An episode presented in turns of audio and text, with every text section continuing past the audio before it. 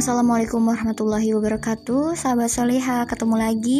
Pada segmen kali ini kita akan membahas tentang serakah. Nah, serakah ini salah satu penyakit hati yang pengertiannya yaitu e, kesenangan yang berlebihan, yang katanya menurut orang-orang berilmu ini bergembira secara berlebihan gitu loh. Semuanya overacting, overacting, over lah pokoknya. Nah, sedangkan definisi dari yang kita tahu bahwa serakah itu tuh pengen yang lebih, maunya yang lebih-lebih aja gitu ya. E, maksudnya dia itu e, ada hasrat tidak terkendali untuk membutuhkan dan keinginan lebih banyak. Nah, kemudian e, dia itu istilahnya serakah ini identik sama boros, guys. Tahu kan kalau misalkan yang boros-boros itu temennya S S ya. Nah, karena eh, sekarang itu memang gitu ya, kita nggak tahu nih siapa yang serakah, karena serakah itu sifatnya kayak seolah-olah kasar bingits gitu ya. Ya Allah, gitu. Ketika kita disebut serakah, kita kayak seolah-olah ya ampun hina banget gitu. Nah, sedangkan kalau kita memiliki ciri-ciri hal ini, kita termasuk serakah nih.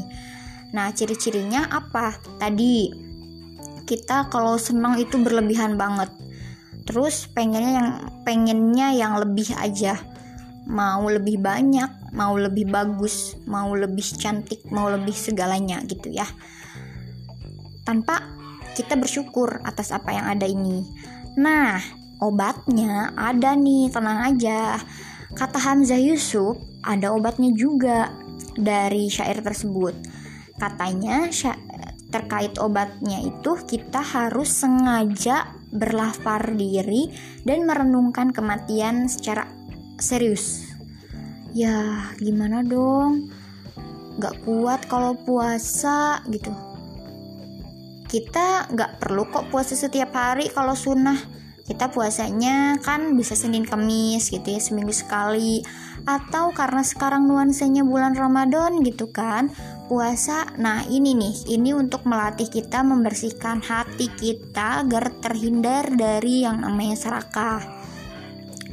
Nah kalau kita nginget kematian kan, kita jadi suka malas gitu ngapa-ngapain. Udahlah, ujung-ujungnya kita juga bakalan mati gitu kan. Ya, intinya sih e, ketika kita mengingat mati gitu, istilahnya kita akan beribadah kan. Kita akan beribadah, kita akan e, menghindarkan segala-segala sesuatu yang buruk gitu ya. Tapi ketika kita ingat dunia, kita akan bekerja gitu, seolah kita hidup seribu tahun lagi. Pernah denger gak sih yang itu? Aku sih ngingetnya gitu. Ketika kita beribadah, kita harus ingat bahwa besok kita akan mati. Ketika kita bekerja, kita harus ingat bahwa kita masih hidup seribu tahun lagi. Gitulah pokoknya. Jadi intinya serakah ini tuh bisa diobatin kalau kita itu mau menempa diri kita, menahan rasa lapar kita, dan mau untuk merasakan kesulitan orang lain. Itu aja, terima kasih short podcast kita kali ini. Assalamualaikum warahmatullahi wabarakatuh. Ketemu lagi dengan sahabat Soliha nanti.